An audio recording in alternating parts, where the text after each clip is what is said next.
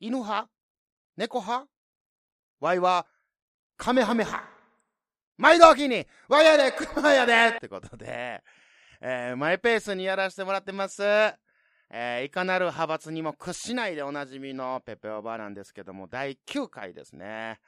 あのー、クマはね、えー、ペペオバー以外で、えー、ツイキャスライブっていう配信サイトでね、えー、たまにあの、弾き語りをやったり、えー、雑談とかやったりしてるんやけども、その他にね、えー、鋼のトマト、えー、勝手に縄ラジオの書店ボーイさんと、えー、切れない長電話、えー、コンビニエンスなチキンたちのディレクションしてるグリーンさんとの、えー、グリーンバーサス書店ボーイのトークデスマッチっていう、これもツイキャスライブでね、配信してるやつなんですけどもね。えー、これ冠にあの、クマの名前がないんですけども、えー、レギュラーで、えー、出させてもらってるんですが、えー、月1でやってるんですよね。で、次で15回か。ああ、1年以上やってるんやね。ね言ってますけど。で、えー、そのトークデスマッチから生まれた、えー、新しい地図帳の味方の海星さんとでやってます。えー、ドスコイブラザーズの横綱どっこいしょ。ね。横どこでおなじみなんですけども。そやろ？言うてますけど。今あの、グッズ展開なんかやってますんでね。あの、もしよかったら聞いてやってくださいみたいなとこあるんですけども。で、あともう一つね、あの、最近始まった、えー、個人的な企画って、クマコラボ言うてね。これあの、普段あの、クマとこう、クロストークしないやろうっていう人とね、あの、絡めればいいかなと思った、あのー、企画なんですけど。またお米炊けたね。このタイミングでまたお米炊けましたけども。ね、あのー、なんや、一種格闘技戦的な感じでね、いう企画なんですけども、えー、クマがオファーしてね、お話ししましょうって言ったり、お話ししてって言って、オファーを受けたりとかで展開できればなぁ思ってる企画なんですけどもね。まあ、過去にはあの、兄弟のくだらない話のなおさんと、えー、朝からごめんね、今夜も生出しのシュンシスカスさんと、えー、お話しさせてもらったんですけどもね。うん。まあ、あの、ペペオ版の更新もままならんのに、えー、いろいろやってるクマですけども、えー、ツイッターアカウントをね、えー、フォローしていただきましたらば、えー、通知が行くので、お時間あれば遊びに来てくださいってことでね。はい。なんか今日のオープニング宣伝だらけになって思ったけどもね。ってことで、えー、ペペオーバー始まります。えー、VTR、どうぞ !VTR ちゃうけどな。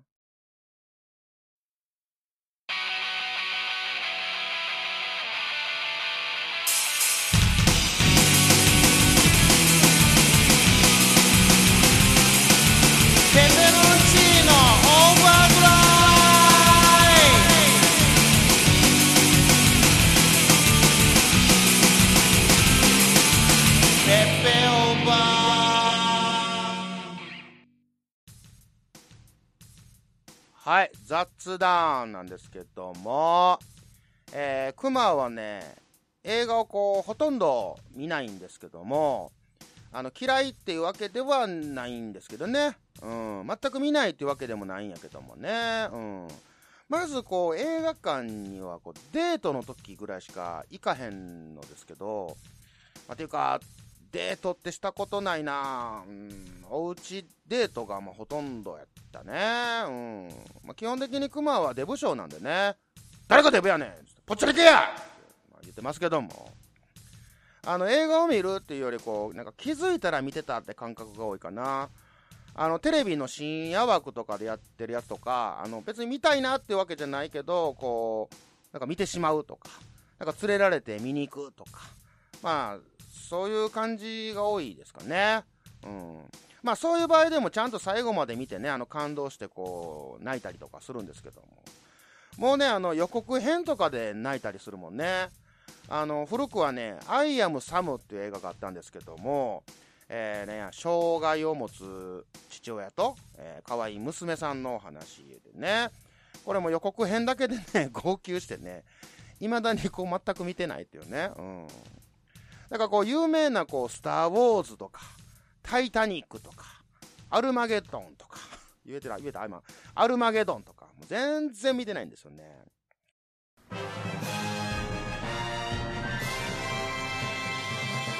どうも、ペペオバです。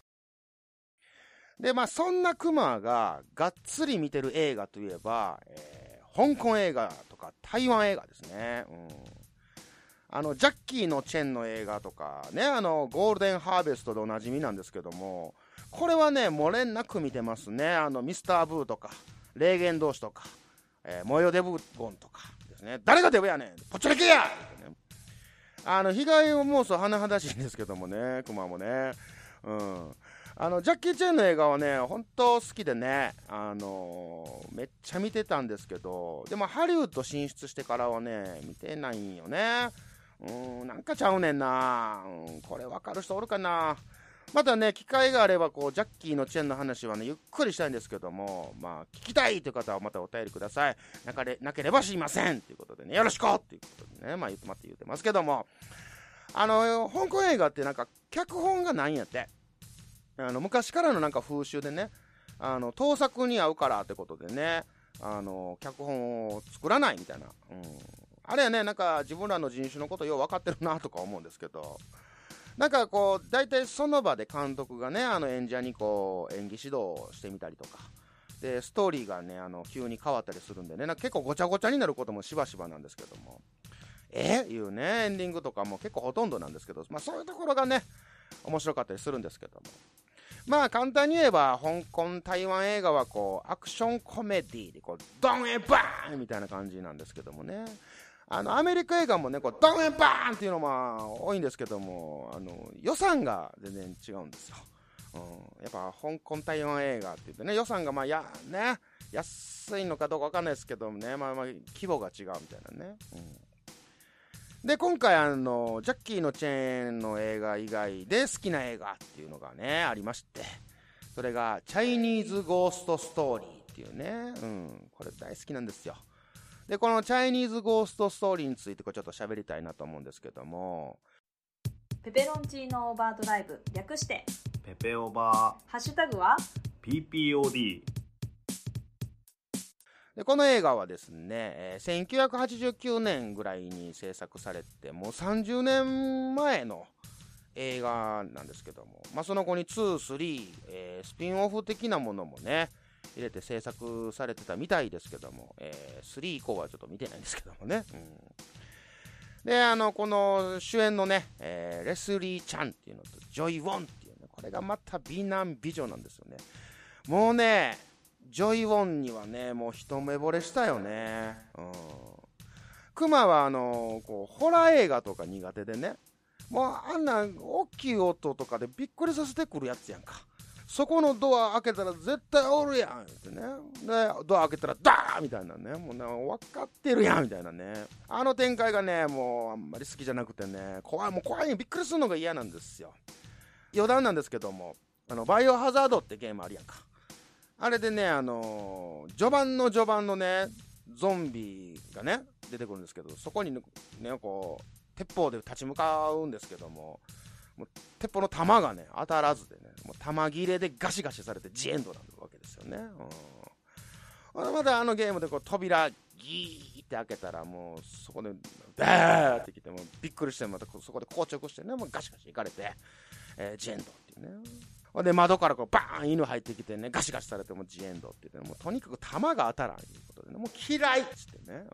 うん、まあまあ、どうでも良い話にお時間いただきましたか。で、あの、このゴーストってつくからね、ずっとこう、絶対ホラーやと思ってね、もう当時見てなかったんですよ。もう30年ぐらい前なんでね、まあ10歳そこらやから、もうビビりやから。うん。ね、で、あの、ゴーストってあの、ろくろ回してさ、あの、爆破する、ね、あの、やつあるやんか。あのゴーストもね、あの、怖いな思ってね、見てないんですけどね、うん、まあ見てないからよわからんんですけども、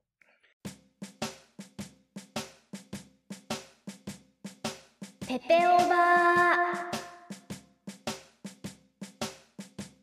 ーで、なんかたまたまね、テレビかなんかでやってたんですよ。このチャイニーズゴーストストーリーっていうのが。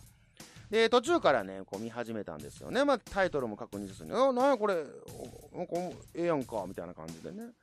じゃあそこに映るね、画面に映るジョイ・ウォンにね、ズッキョーンですよ。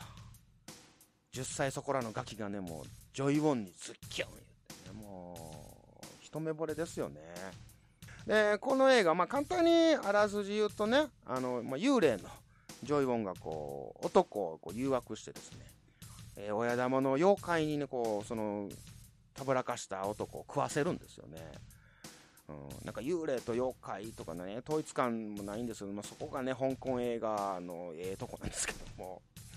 で、えー、ジョイ・ウォンがそのレスリー・チャンをこう誘惑するけども、なんか誘惑しきれなくてですね、なんか特別な感情を抱いて、ラブストーリーに発展みたいなね、またその誘惑するシーンがね、もうちょいエロでね、ちょいエロでも、熊少年はね、こう、がっつりハートをつかまれたわけですよ。うん、そんなにこう、ドロドロしたわけでもなく、まあ、あっさりとしたちょいエロでね、まあ、そこちょうどよかったんですけども。で、このね、あの、チャイニーズゴーストストーリーの名場面というか、これ個人的名場面なんですけども、あの、そのね、えー、ジョイ・ウォンが、えー、レスリー・チャンをかくまうシーンでね、えー、こう親玉妖怪にこうバレそうになるんですけども、その、バレたらあかんから、えー、レスリー・チャンをこう水の入ったこう風呂釜みたいなところにこう押しも押し込むわけですよ。で、レスリー・チャンもこう当然苦しいわね。こう息できへんから。ほんで途中でこう、プハーってこう、するんですよ。で、そのタイミングでね、こう、ジョイ・ウォンがね、こう、口移しでね、こう、空気をね、注入するわけですよ。もう、これがね、たまらんかったね。もう、ときめきが止まらん夜やったっすわ。うん、もう、今夜は、ときめきトゥナイト言ってね、言ってますけどもね。ペペオバ。ただここまでやったら、あの、ここまでのそういうラブストーリーだけのね、あの映画やったらね、クマもこの映画にはハマってないんですよ。まあ、このその後の展開ですよ。うん、要はこの人間を食い散らかす妖怪をね、退治せなあかんのですよ。うん。で、退治するのがこのレスリーちゃんか言ったらそうじゃないんですよね。もちろんいます。退治する人が別でね。うん。普通やったらその主人公のレスリーちゃんが対峙するもんなんですけど、この主人公がもう何もできへんねん。どっちかいうとポンコツなんですよね。うん。なので、なんとこう別にね、同志役の人がいます。まあ、同志って言ったらまあなんか、こう不思議な力を使ってとか、なんかやる人なんですけどもね。うん。なんかもうその人がこう、こう、わーってやっつけたりとかするんですけども、主人公ちゃうんかいと思いましたけどもね。うん。で、この同士が、呪文を唱えるんですよ。ハニヤハラミ言ってね、こう、ババババババ言って、こう手からこう気候派的なやつを出すんですよ。バババ言って。あれ何や、で、剣を出すのに、ハニヤハラミって。弓矢を撃つのに、ハニヤハラミってね、こう身を守るのにも、ハニヤハラミって、もう出てくる呪文がもう、ハニヤハラミのみなんですよね。もう最高。簡単でいい。うん。で、このハンニャハラミがものすごい好きで、で、当時も学校でもね、こう、ハンニャハラミ言ってたんですけども、誰も知らんのよ。この映画を。うん。で、今までも、この、ハンニャハラミっていうワードを出しても、知ってるいう人にね、会ったことがないんですよね、不思議と。うん。まあ、そんな、えー、ラブストーリーからの急なバトルアクションになるこの映画。もうね、小学生のハートをね、もうがっつり掴み寄るんですよね。またこの VFX を言うんですか？これがね、またチャチーのよ。すっごいチープ。これ見ていただいたらわかるんですけども、もうね、あーっていう、もう30年前でもこんなみたいなね。うん。でもね、それをね、全部こう、もう、ハンニャハラミでね、全部解決するんですよね。うん。もうタイトル、ハンニャハラミでいいんちゃうかぐらいのね。うん。もうね、で、クライマックスもね、もう、ザ・香港映画って感じでね、もうめっちゃ好きなんですよ。うん、ね、これ。ということで、ちょっと急に思い出してね、この間、この某アマプラでね、あの、見たんですよね。でもやっぱりこの、おっさんになってから見てもね、この薄汚れた心でも、やっぱキュンキュンきたね。ジョイオン、ね、可愛いし、綺麗ね。うん。もう、ハンニャハラミもめっちゃハンニャハラミしてたからね。うん。で、この後ね、あの、2、3と、まあ、続くんですけども、まあ、この、チャイニーズゴーストストーリー、1、2、3っていうのはね、ほんまね、熊の中では名作やとめっちゃ思いますね、これ。うん。あの、香港映画ってやっぱ分かりやすいから、こう何も考えずに楽しめるんでね、やっぱそういうのがいいですよね。考えさせられる映画もね、まあ頭痛くなるからね。うん。まあ、まあ嫌いじゃないんですけどもね。うん。まあ、もし、えー興味が湧きましたら、えーチャイニーズゴーストストーリー見てみてください。で、ハンニャハラミの感想お待ちしております。ほな、ハンニャハラミ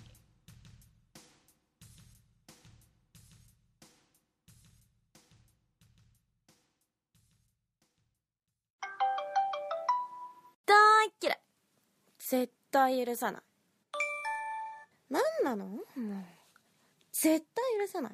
バカ。何これ？うんほんとずるいな。文字よりも思いが伝わる時がある。コンビニエンスなチキンたちの LINE スタンプ絶賛発売中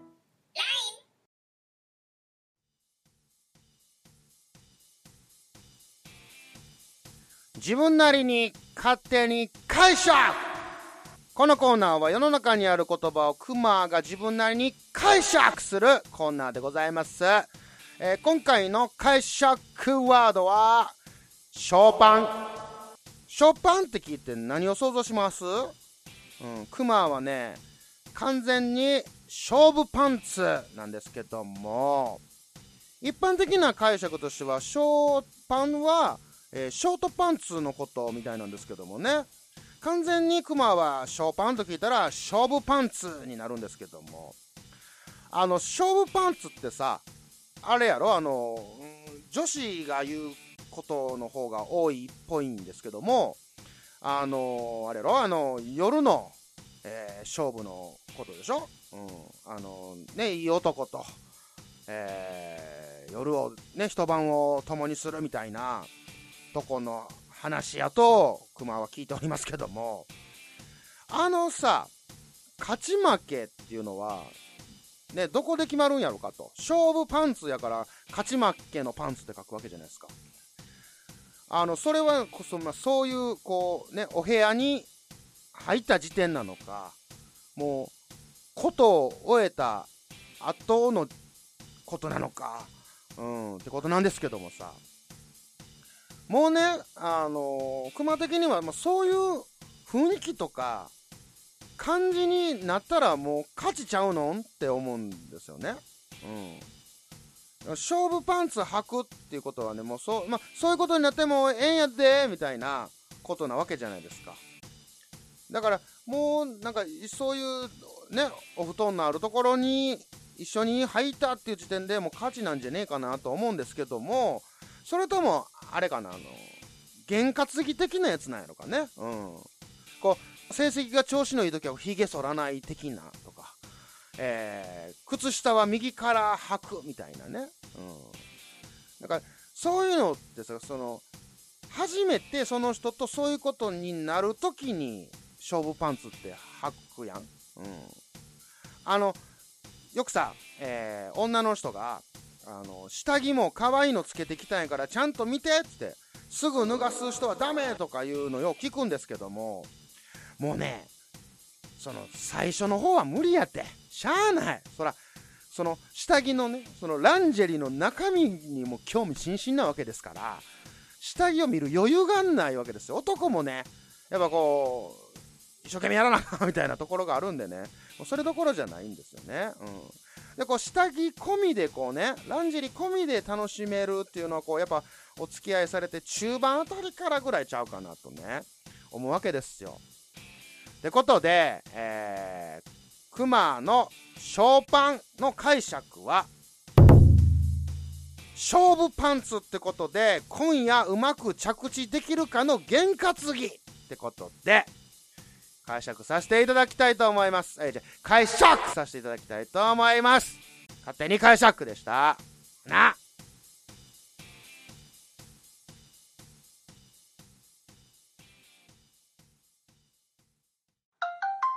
さっきはごめん。切られちゃった。さっきは、ごめんね。どうしても、謝りたくて。ほうほうほほほ。ジューシーに上がりましたね。と。何これうんほんとずるいな文字よりも思いが伝わる時があるコンビニエンスなチキンたちの LINE スタンプ絶賛発売中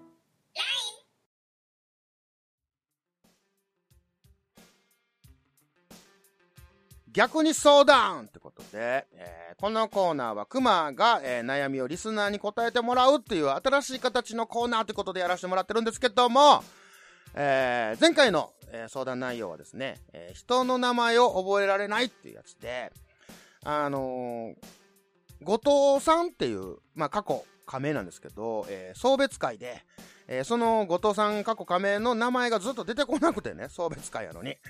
えー約3時間、えー近くですね、うまくこう切り抜けたっていう話をしたんですけども、まあこんな思いをするのがね、嫌なんで解決策をってことで相談させていただきましたが、えー回答いただいてますので、えー読み読ませていただきたいと思います。えーゆいまるさんからいただきました。えー、くまさんが困っていると聞けば考えなくてはなりません。今更聞けないあなたのお名前は、えー、くま。本当に申し訳ないんですが、えー、名前忘れちゃって、教えてもらえますか？相手。え、〇〇だっけと。くま。いや、名字じゃなくて、ファーストネーム、忘れちゃって、なんだっけか。ということでね、いただきまして。で、まあ、これに続きなんですけども、えー、椿ライドさんからいただいてます。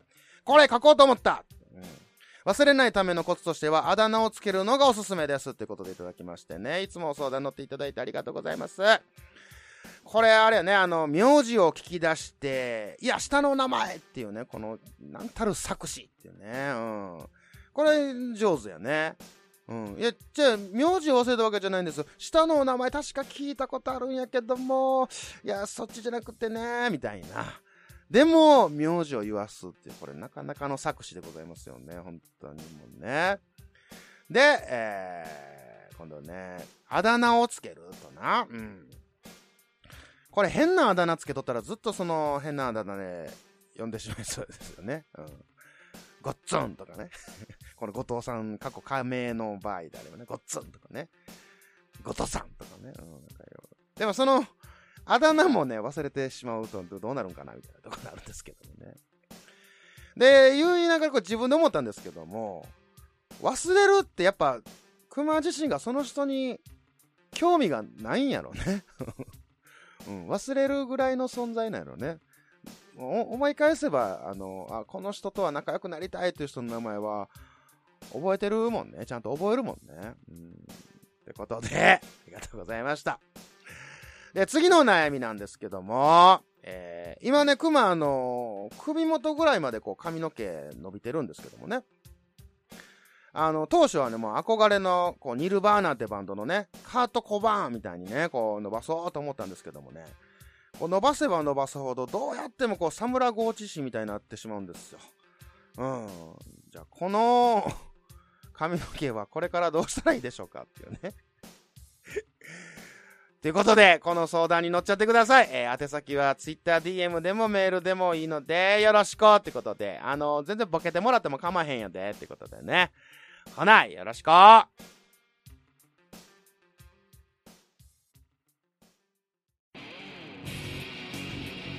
ペペオバでは各コーナーの投稿やお便りを募集しております。感想口クレーム相談ボケすべてクマが対応します。各コーナーの内容はシーサーブログペペオバ公式ツイッターアカウントの方に記載していますのでどしどし投稿してください。宛先は ppobad.gmail.com ツイッターハッシュタグアルファベットで ppod DM でもお待ちしております。怖くないやで。よろしく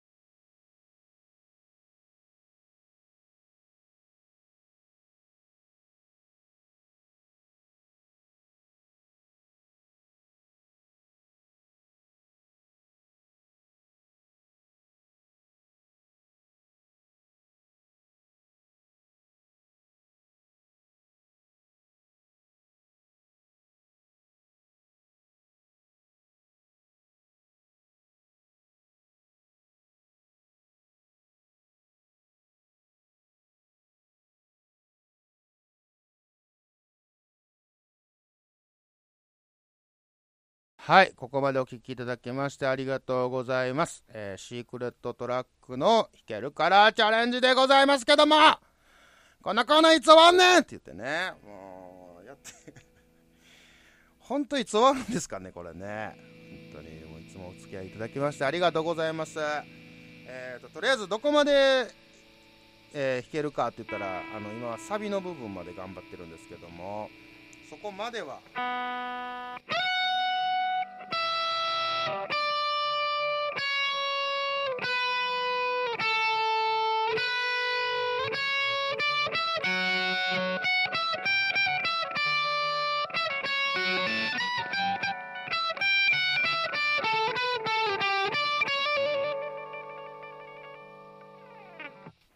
えっと、若干危なかったですけども、次がですね、サビの部分なんですけど、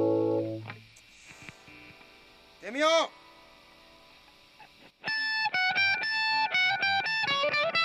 あ、きやちあ、もう、いきなりや。いきなりやんか。絶対いけてないやん。さっき練習した時結構いけたんやけどね。プレッシャーに弱いよね。本当に。ってことで、この辺で終わりです。お付き合いありがとうございました。ほなね、くまくま。はあ。